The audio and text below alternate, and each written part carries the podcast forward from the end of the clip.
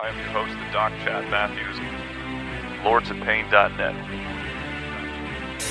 Wherever you may be listening, Doc says, Doc says. Uh. This is just what the doc ordered. I'm saying welcome. They sick of the other shows. Chad here to help them. The author of the mania era is bringing terror on LOP radio. This is to prepare for the knowledge that he about to showcase. Like a bar that you lift, his opinions hold weight. He wrote a few books and he's working on another for y'all. This a five star podcast. Chad, let's get it on. Author of the WrestleMania era, the book of sports entertainment, and of the doctor's orders.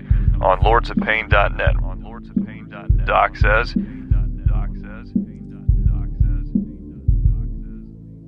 Hello and welcome, ladies and gentlemen, to the Doc Says on LOP Radio. I am your host, the Doc Chad Matthews, author of the greatest matches and rivalries of the WrestleMania era and of the Doctor's Orders on LordsOfPain.net, and I wish you all a happy WrestleMania day. These next 30 minutes will be dedicated to getting you hyped about the show of shows. If you're not feeling the mania but still intend to watch, then I'm hoping this will liven your mood. And if you're pumped, then this should only add to your enthusiasm. Granted, this will not be a podcast that pumps up the volume, so to speak, on the matches involving the part timers in the highest profile of situations. I fundamentally oppose the idea that WrestleMania, in this era of the most stacked WWE roster since the early 2000s, needs more than two of those high profile part timers. Two WWE legends replace what celebrities like Trump and Mayweather and LT brought the, to the table in the past.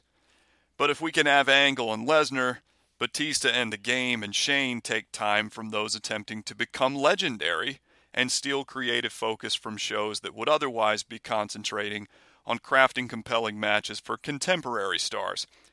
And they don't offer enough in return, do these part timers, to offset what they extract. So my thoughts will largely be on what's at stake for the modern wrestlers. Back to the positive notes. I think it's cool that this WrestleMania will culminate the stories of the most over female superstar in WWE lore, the hottest and most organic angle of the year to date, and perhaps in a very long time, and the best example of long term storytelling in a top title match that WWE has produced in quite a while. Becky, Kofi, and Seth Rollins are what WrestleMania, at least in terms of the way I grew up with it, falling in love with WrestleMania, is what that was all about. I fell in love with Mania. It became and remained for so many years my anchor to the business and the WWE product, particularly, by watching Savage steal the show, Bret rise to the top, HBK become Mr. WrestleMania, Austin turn into a legend, The Rock embodying everything that video packages claimed the show of shows to be, Edge scratch and claw his way to the main event, the streak within the streak, Yeselmania and the heist of the century, among others. I feel as though the present will take center stage tonight in a way that the past has prevented for much of the last three WrestleManias.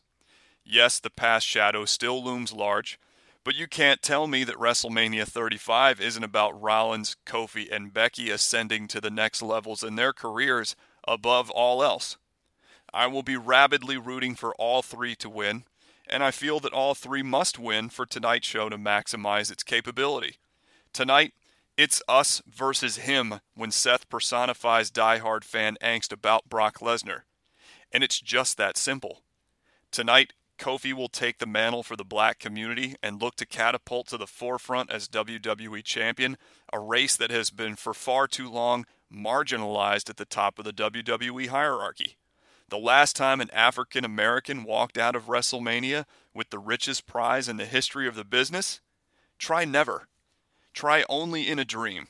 Tonight, Kofi Mania looks to make a long held dream a reality. Tonight, Becky Lynch can really and truly become the man. The biggest star in the industry winning the title in the main event is a rite of passage, and it's her time, no matter what Ronda Rousey says about the industry or what Charlotte Flair does to try and steal the lightning captured inside of Becky's bottle. There are a couple of barometer matches, ones that can sway a WrestleMania into legendary status if two or more of the top three aforementioned bouts are optimized. Matches such as Orton versus Styles and Reigns versus McIntyre, and the Angle Farewell has the potential to be an awesome moment. It's going to be hella long, man, but the potential is there. So let's dive into this card. Tony Nese versus Buddy Murphy for the Cruiserweight Championship. The rise of Tony Nese has been one of the best things about 205 Live thus far in 2019, and frankly, it's the best kept secret in all of WWE, wink wink, because he owns two of the best matches in WWE this year. Nese versus Noam Dar and Nese versus Alexander in the finals of the tournament that earned him his WrestleMania opportunity were both absolutely fantastic matches, and each was distinct from most of what you'll see from the main roster.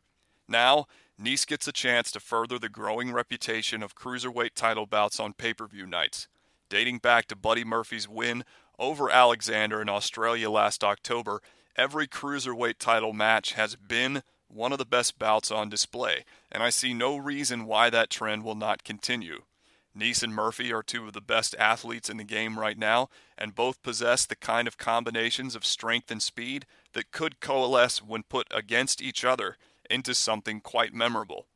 Alexander represents the adversary that each has faced who is most similar to their respective skill sets, but truly the most comparable opponent that either man could face is each other. I think we'll see a level of power added to the equation that we have never seen on 205 Live before so while I cannot help but think that the inevitable rematch on a Tuesday night down the road will excel to a greater extent because of the time afforded to it, a clash such as this one on a stage such as WrestleMania's is not to be ignored when attempting to judge which matches tonight will have the best odds at stealing top rated votes from higher profile offerings. If this isn't on par with Murphy versus Tozawa at Elimination Chamber, I'd be surprised and I've got reasonably high hopes that it might enter into the top three discussion on the running list of the Purple Brand's best that I've got going on LOP with our 205 Live Guru 205 Clive. The SmackDown Tag Team Championships will be on the line when the Usos defend against Ricochet and Aleister Black, The Bar, and Shinsuke Nakamura and Rusev. I don't have high expectations for this match, but I do think that it could be a much more welcome addition to the show than was last year's triple threat tag team match that was simply dominated by the powerful by the powerful duo that went on to win it, that being the sledgehammer wielding combination of Eric Rowan and Luke Harper. Four teams, 8 minutes, tons of nonstop action. It's got the potential to be one of those types of matches that WrestleMania 18 featured so heavily, shorter, faster, and quite frankly, really good. So it's not the type of match that seems like it's going to offer you much, but still has the potential in my mind to offer you a lot. For the Intercontinental Championship, it's Bobby Lashley versus Finn Balor. We're going to get to see the Demon and his entrance at WrestleMania tonight. And accordingly, this is going to be a nice addition to the card for that alone. Balor has proven quite adept at making his spot count over the past couple of years on these big four shows. Think back to his original outing, the legendary performance given he popped his shoulder in several times post dislocation at SummerSlam 2016, his awesome 2018 Rumble performance, his excellent triple threat to open Mania last year, and his effort opposite Brock at this year's Rumble. All noteworthy, right? But he's also done more with less and the Demon has often been the catalyst. Consecutive SummerSlams have seen the Demon emerge, dominate, and leave a show enhancing memory. I suspect that's what we'll get when he faces Lashley. The card is too deep to expect that this will get any sort of extended runtime, but it won't need to. Something like we saw from the Demon against Bray Wyatt in Brooklyn two years ago should do just fine. I'd honestly love to see undercard matches like this be given the kind of treatment utilized so well again at WrestleMania 18, the host of such rock solid 6 to 8 minute performances as Edge versus Booker T, Christian versus DDP, and Regal versus RVD. If we get that out of this and the Demon thrown in with an IC title win for Balor for good measure, that's a heck of an undercard success. Frankly, I wouldn't ask this to do too much from bell to bell because it doesn't need to do much from bell to bell to be very valuable on the night. do the demon entrance, go hard for six minutes, and go home with a new IC champ. The Andre Battle Royal. Uh, I've really soured on the concept. They nailed it the first year. This is exactly where everyone should go who doesn't have a major role already. This is the perfect avenue to get everyone on the card. Unfortunately, aside from attaching Andre's name to it, there's never been any stakes defined for the winner. He wins, and it's mentioned for a bit, and then it's not a factor anymore. It had value, now it's fluff. This one is about SNL comedians and Braun Strowman, who is yet again getting the shaft with his role. Maybe he gets press, and a few na- and a few new fans might dig it, but to the vast majority of the fan base, especially those of us who care about things like legacy, Strowman's the odd man out again, relegated to this spot again because of WWE's obsession with its past. And it's a shame. This could and should be more than it is overall. I can't see myself really making much time for it. I think it's a total non factor. The Miz versus Shane McMahon isn't a falls count and anywhere match. Let's kind of get this out of the way. Uh, go away, Shane McMahon. My goodness, this is ridiculous. I miss the good sense to roll the McMahons out for matches every other year or so, like they did back in the day. There's a conversation that likely takes place in meetings midway or more through the calendar when a question legitimately must get asked what's Shane McMahon doing at Mania next year? If you need a legend or two, but no one else is around, cue up Here Comes the Money and let's roll with it. But again, this is superfluous. That said, at least Miz is in this match. He's great. It's a falls count anywhere match, so that means it's going to get time. Double edged sword, in my opinion. Miz can enhance his Mania legacy here, and that's the good news. It'll be a game time decision as to whether or not I watch this match on the night. I love The Miz, and it's cool that he's gotten over as a babyface. But you know, come on. I guess the best case scenario is it's it's a it's something on the level of AJ Styles versus Shane McMahon two years ago. But in principle alone, it's getting pretty tough to stomach these Shane McMahon matches. Rey Mysterio versus Samoa Joe for the United States title. Now that's more like it. I hope this becomes something to talk about by the time the weekend has come and gone because it's a match that you'd have to love to see far more on any other occasion. On such an occasion, you'd assume it might get some time to shine. But on this card, with so many other matches, I guess I believe it's going to get lost in the shuffle and be one of those Punk versus Rey type matches that delivers for what it was instead of just delivering. On paper, this should be a fine addition to the card and has the potential to be one of those Bret versus Piper or Rollins versus Orton type mid card matches. It could be one of those Owens versus Jericho types that fits in the tier below that previous standard, or it could just be there. Joe has never had a WrestleMania match.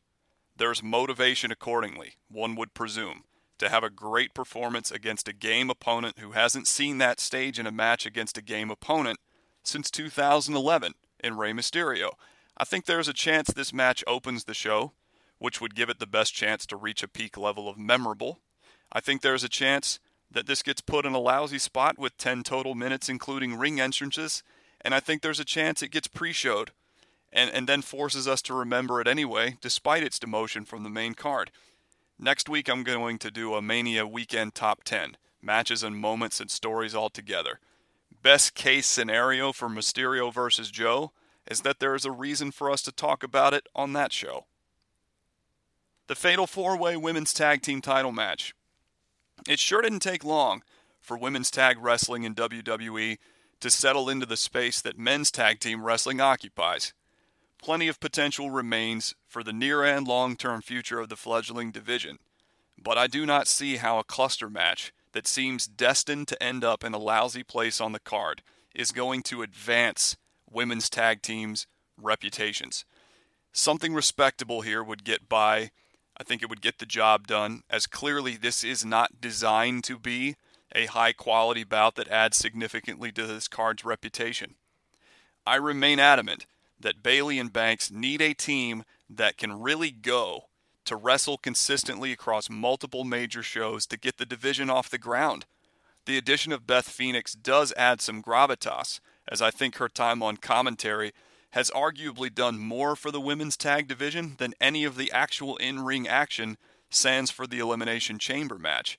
And I'm sure that she'll get a spotlight moment to take down Nia Jax, who could end up the star of this match, as has often been the case when she's been involved in multiple female scenarios.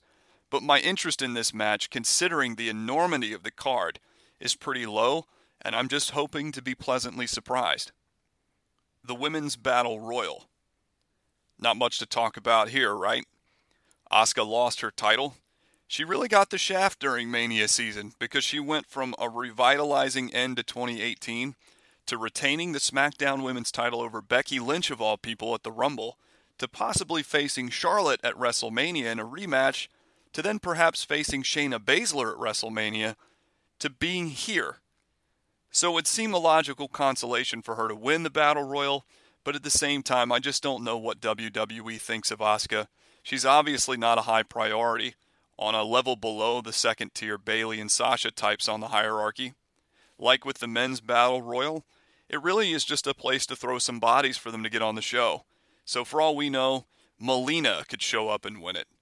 My daughter might be into it, but that's really the only reason I could see myself watching it, with all due respect. More invested in the result personally than I am how we get to it. Roman Reigns versus Drew McIntyre. You know what this reminds me of? A sleeper hit from WrestleMania 26 Sheamus versus Triple H. It was about 13 minutes of smash mouth main event style wrestling, and despite his loss, it absolutely took the career of the Celtic Warrior to the next level. This match is poised to do the same for Drew McIntyre in defeat at WrestleMania 35. As I was a Sheamus supporter back then, I am a Scottish psychopath supporter now, and I have a gut feeling that should they be given a proper spotlight, meaning that this ends up being more than just a strong and emphatic first singles match back in the fold for Roman, then they could have the kind of performance that people reflect on 10 years from now as one of the finest WrestleMania matches of its kind. As such, anticipation levels are high for me on this one. This is what I want to see at WrestleMania. McIntyre is a prototype modern big man. He looks like a million bucks. He can move around the ring like someone half his size. He's the in ring total package to wrestling today, what someone like LeBron is to basketball. He's also very believable in his heel role, and in my mind, no single superstar has had a better road to WrestleMania on the Raw brand than McIntyre. It's possible that a highly competitive match leading into the expected result could be the beginning of a generational rivalry between the two. Reigns, meanwhile, has got a golden opportunity here. Despite main eventing four straight WrestleManias, he has never actually wrestled a contemporary on the grandest stage, and his last three have tarnished his legacy on account of how short of expectations he fell in that spot, despite the fact that the fault was probably 70% or greater on his part timer opponent.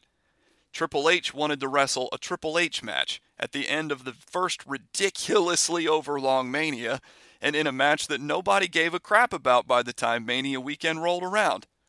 Taker was a shell of himself. The less said about last year's debacle, the better. Reigns now gets a gamer to work with, someone very hungry, and with whom I expect he'll have great chemistry. Batista versus Umaga, please do not let this be.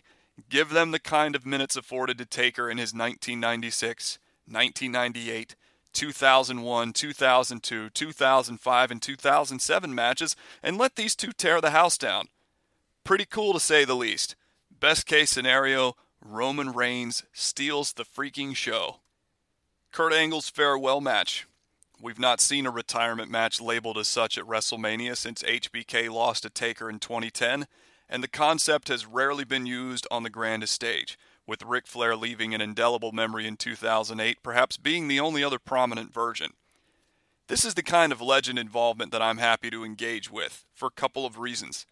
First and foremost, it flat out tells me that this is it for an icon like Angle, and I don't have to ponder up until the point when the part timer problem each Mania season finally gets under control, when he might show up to take another spot and send a, a top level modern star languishing into just happy to be here mode. Second, Mania has become obsessed with its moments, hitting its peak last year when they teased the match that many like myself thought was one of the ultimate dream matches of the last decade that WWE had right there and never pulled this trigger on, that being Cena versus Undertaker. They turned that into a moment, not too dissimilar from the Austin versus Hogan acknowledgement in 2014, only a far more jarring one to me because Taker had not retired and Cena likely still has a lot left in the tank.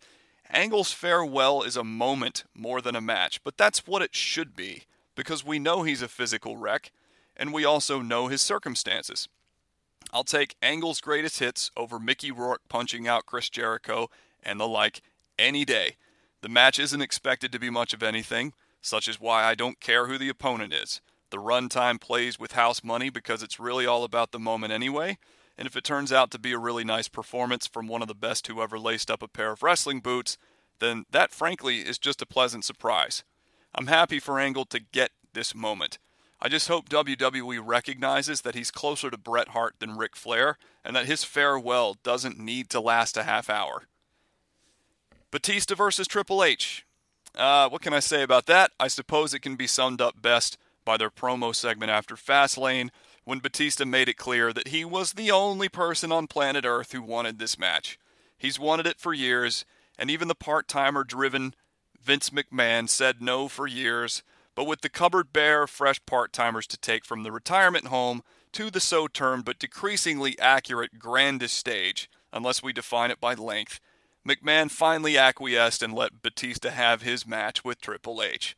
Ladies and gentlemen, I will not be watching this match, and even if you told me that it was the best match of all time and that it gave you an orgasm while filling your bank account inexplicably with extra money, I would still not watch this match. This match is everything wrong with modern WrestleManias, wrapped into an elderly package accented by a nose ring and a belly button tattoo. AJ Styles versus Randy Orton. Now, this has mid card Mania Gem written all over it. They've wanted to work a program for years, and now the time has arrived. They knocked it out of the park with their promo segment on March 12th, and that's pretty much all that I needed to get fully engaged with their match. I'm expecting big things in short minutes, not Rollins versus Orton from Mania 31 quality necessarily, but maybe 80 to 85% of that quality, which would add to the Vipers list of such matches at Mania and give Styles a resume builder. Top end potential would see this join the pantheon of mid card Mania classics like Piper vs. Bret and Y2J versus Christian. But even a 12 minute, 3.5 star match could find us discussing this in future years as a sleeper hit. To reach its full potential, I think it would either need to open or be in that second or third match sweet spot that has served Mania so well in its recent past. Orton's more of a second or third match guy with his methodical style, and it's a role he's excelled in. I like it as the second match. Both should be motivated. Orton's last meaningful contribution was four years ago, and Styles is one of is kind of actually you know one for three on getting his Mania match into the best of the night discussion. Kind of a rarity for him. My personal WrestleMania hype is much stronger thanks to this match being on the card. Kofi Kingston challenging Daniel Bryan for the WWE title, getting down to the nitty gritty. The story of WrestleMania season in 2019 has been Kofi Mania. I'd like to commend WWE for actually going with what got hot instead of trying to force an issue. See how advantageous it is to let the audience help you tell the story creatively rather than try to tell the story creatively in spite of the audience? To me, that's the biggest thing philosophically about this Kofi saga. Six weeks ago, nobody was talking about the New Day being involved in a high profile match at Mania, but Kofi got put in Ali's place in the gauntlet, and the organic result was a spectacular wave of momentum that no one saw coming. It just clicked, and WWE went with it. Perhaps that's an advantage of having two world titles and two brands. On SmackDown, they can just go with what's working if they choose to and not have to worry about the casual fan question. Now the completion of the arc beckons, and Kofi winning is the only thing that makes sense. But I suppose we have to go back to the very question asked on this podcast several weeks ago. Is Kofi merely a challenger of the month for a champion on one of the best roles of the decade? Daniel Bryan is an outstanding character on arguably the greatest part of the, the career best form as an antagonist Is Kofi the right guy to end that run? I think it's at least worth asking the question, even though my own answer to that question is an unequivocal yes, pun intended. I do believe that Bryan is still the right choice to be champion for much of 2019, but WWE has got to complete this magical Kofi run with a title win for it to be recognized as the rare instance of WWE striking while the iron is hot. And it cannot be on SmackDown on Tuesday. It has to be tonight. Nine years ago, Kofi got red hot feuding with Randy Orton, but the push died a slow death and he was relegated to making stilts out of a ladder at WrestleMania. This time, the push must peak with a WrestleMania WWE title victory. As for the quality of the match, this is Kofi's shot. He has performed very well with the lights on brighter recently, but the lights get no brighter than WrestleMania's, and this may be the only NBA Finals equivalent that he ever reaches. How will he handle it when the pressure couldn't get any greater, and when things like performing in front of a dog tired crowd, needing to adapt the game plan to suck the fans back into the fiction for maximum payoff, wind up separating this is this is the type of stuff that winds up separating the very good from the great. Doesn't this match need to hit a four-star type mark, assuming it's given the opportunity? Bryan could use a bit of that redeemer himself after falling well short of expectations despite plenty of time to work with at the Royal Rumble a few months ago. If this match between Bryan and Kofi is more like Edge versus Jericho, with a red hot crowd and a better, more satisfying conclusion, does that suffice? I think perhaps it would, frankly. That's personally where I'm setting the hurdle to clear, not knowing where it gets placed on the card. It's not impossible for, for it to be the opener. And would that be a terrible spot for it, given that the opener has, in the more is more era of WrestleMania, been one of the best matches on the show? As Styles and Nak proved last year, a dead crowd sets a lousy tone for a high profile WWE title bout. And though that match was good, it was not what everyone hoped it would be. There's far more emotional reson- resonance with Kofi Mania, granted. But you never know with these giant, tired Mania crowds, so hopefully WWE plans the placement really well. Kofi's moment has the potential to be the thing that this card winds up being known for historically, right alongside the women's main event. My expectations are high. I think it's going to be a great match concluded by one of the better, genuine, non nostalgia based WrestleMania moments of the decade, perhaps in all of Mania lore. Seth Rollins versus Brock Lesnar for the Universal Championship. This is my main event because I am so heavily invested in the Seth Rollins redemption story. He's not had a reign with the top title since he injured his knee and was forced to vacate four and a half years ago. I think he's the most organic babyface WWE has had in that stretch of time. And I'm talking about the entirety of that stretch of time at least in terms of being the most fully fleshed out character and not just a gimmicky thing like a Rusev Day that got over huge. Being that combination of things is not easy in this day and age, and it hasn't always gone smoothly for Rollins, but he's earned this spot and he's earned this moment, and I damn sure hope the stamp of universal title approval is the end result for him. It's all about Seth for me. Brock does play a key role as the guy who it's so easy for fans like me to hate. He stands for so many things that I dislike about WWE and WrestleMania right now. The story WWE tried to tell last year with Roman and Brock is essentially the one I'm seeing play out with Brock and Seth this year, and it's far more effective to its target audience. Seth may not be Daniel Bryan in 2014, he may not be Kofi Kingston in 2019, but he's certainly not Roman Reigns or John Cena. He well represents the people and the die-hard audience, and it's his time to shine. I hope the match lives up to its considerable potential and is not just the samey Brock Beast mode match that we've seen so much of in the past four or five years. Seth is the best WWE storyteller, and Brock is capable of upping his game to match the situation he's in when he's motivated. So let's hope this goes as well as possible. We get a rewatchable classic that's not just built around 15 suplexes and a comeback, and for God's sake, Please let Seth Rollins win. Please. And that brings us to the main event Becky Lynch challenging Charlotte Flair and Ronda Rousey for their SmackDown and Raw women's titles, respectively. I think it's safe to say that the general feeling among the die-hard fan base veers more toward angst on account of creative and less towards the historic nature of what is going to be a real game changer for the perception of women's wrestling from WrestleMania 35 onward. Personally, I've not found the creative overly distracting from what is a scenario truly ripe with genuine emotion of all sorts, which I think is the great thing about this situation. I've seen many of my good friends from LOP focusing their ire on the build on TV. Truthfully, and I don't know if it's having taken such a step back from the bubble that I just see things differently or, or what, but I think it's pretty clear what they were trying to do.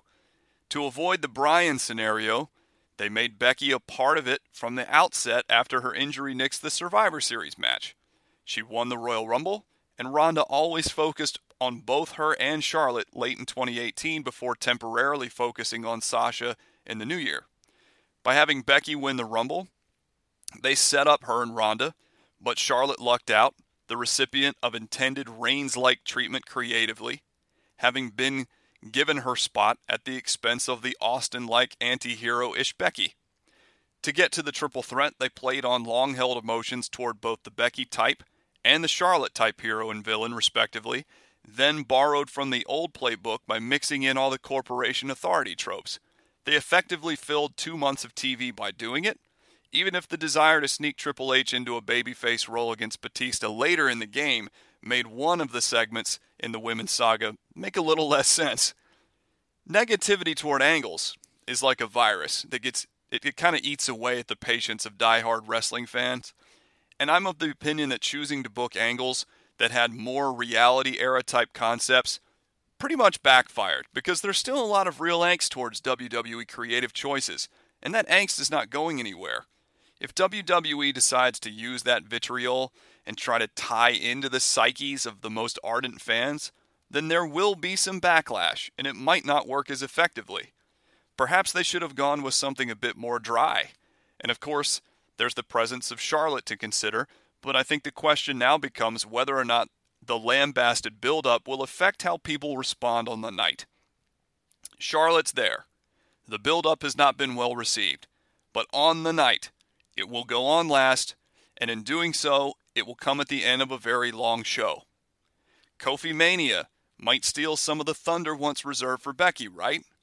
The rise to the main event of the New Day, who have all stepped up so huge during the past month, has become the story of WrestleMania season right out from under the nose of Becky Lynch's rise to being definitively and unequivocally the man.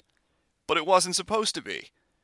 Big picture implications abound in each of the three headlining matches, so I think it is at least worth considering that the heat on the main event, once thought to be a lock, might end up being given to other matches. Is Becky still as over today as she was before the generally derided build to her match? Their moment isn't nearly as noteworthy, in my opinion, if the crowd can't conjure up enthusiasm befitting the situation. Rock versus Cena 1, for instance, would not have felt as epic if the crowd responded in Miami as the New York audience did for Rock vs. Cena 2.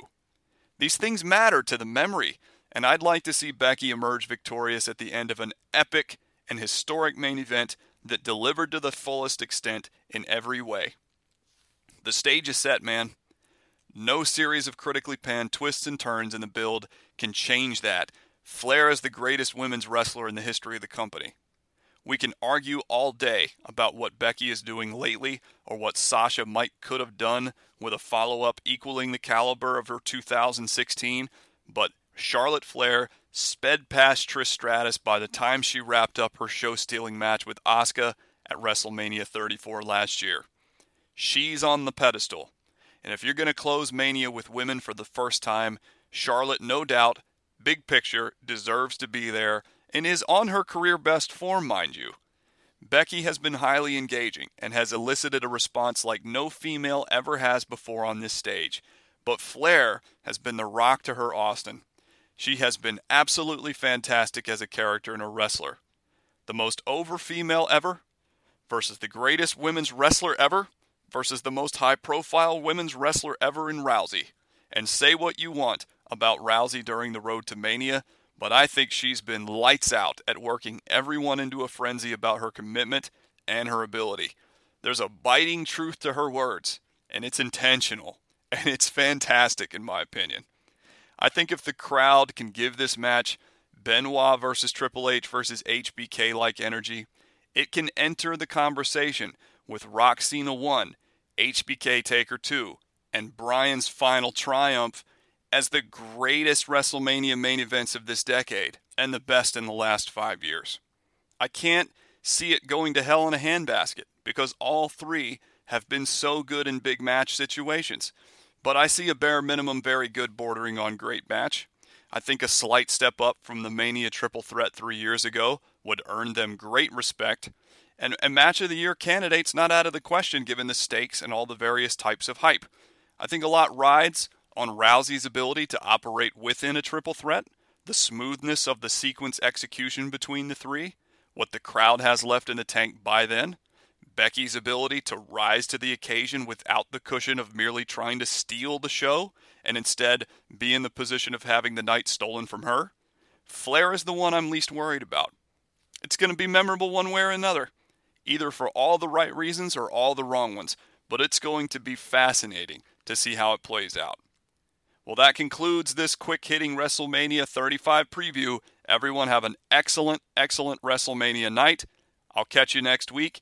Check out Aftershock after WrestleMania goes off the air here on LOP Radio and all of our lineup going into post WrestleMania week which is loaded and stacked to the gills. Uh, this is just what the doc ordered. I'm saying welcome. They sick of the other shows. Chad here to help them. The author of the Mania era is bringing terror on LOP radio. This is the prepare for the knowledge that he about to showcase. Like a bar that you lift, his opinions hold weight. He wrote a few books and he's working on another for y'all. This a five star podcast. Chad, let's get it on. Author of the WrestleMania